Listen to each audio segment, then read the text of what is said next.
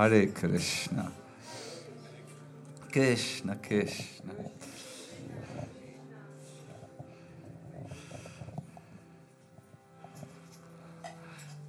Hare Krishna. Do you think it is possible to even come a little bit closer, or would that be a severe challenge? uh, I think you sit almost close enough, no?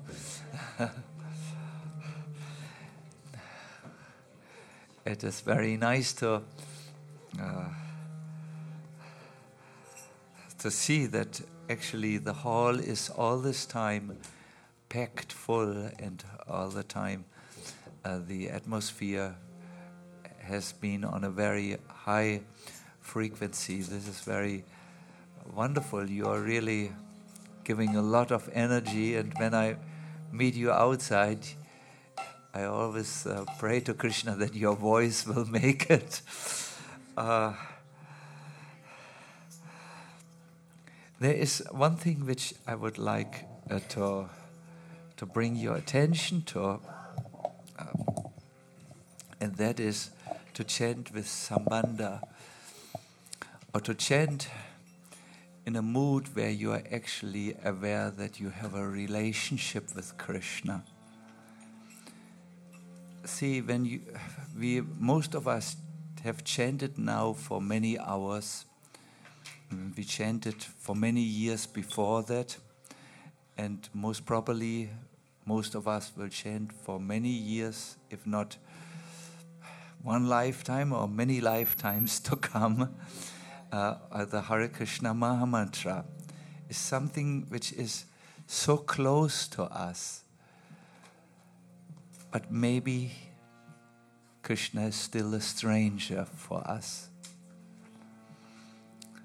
When I was a young boy, I would go every day with a train, and there was one man just in the neighboring compartment but we never talked to each other.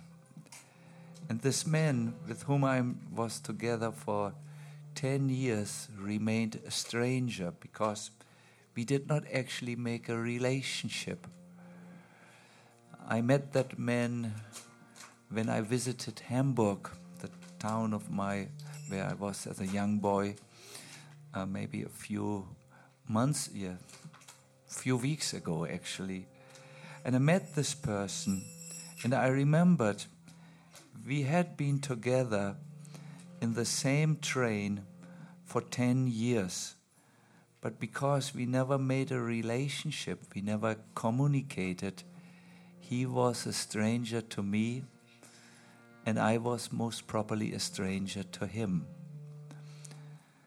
So, although we may chant for many years, uh, if not lifetimes, if we do not start to communicate with Krishna in a relationship, the holy name is nothing more than a close stranger, a very close stranger, a very close thing, but still a stranger, because there may not be any relationship.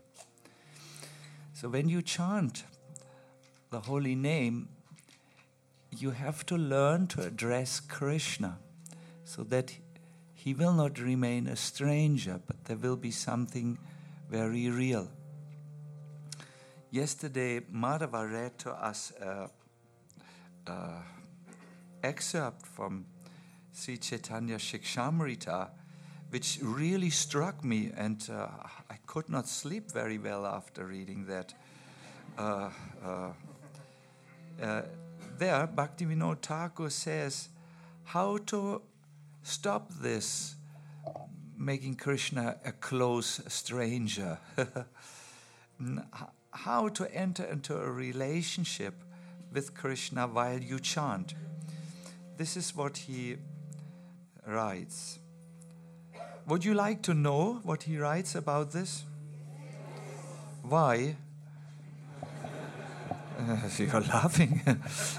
it's, it's of ex- existential uh, importance. He says, by fondly chanting Harinam. You must do it with, with pleasure, not with a tired face and a tired heart, but by fondly chanting Harinam, while contemplating, this means thinking about his true meaning, and praying to him with tears in the eyes. Gradually, by his mercy, one's chanting will advance. So, what do we have to do? We have to chant with a, in an affectionate spirit. We have to think about the meaning. Please, Krishna, engage me in your service.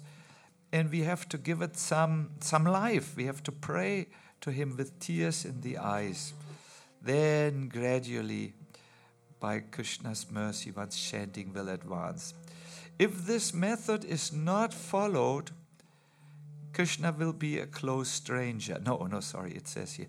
If this method is not followed, it will take many lifetimes, many lifetimes to reach perfection.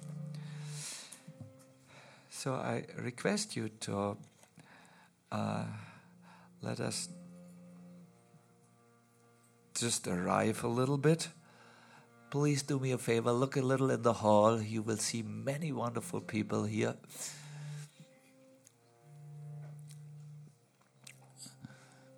If you could be so kind to sit straight now. oh.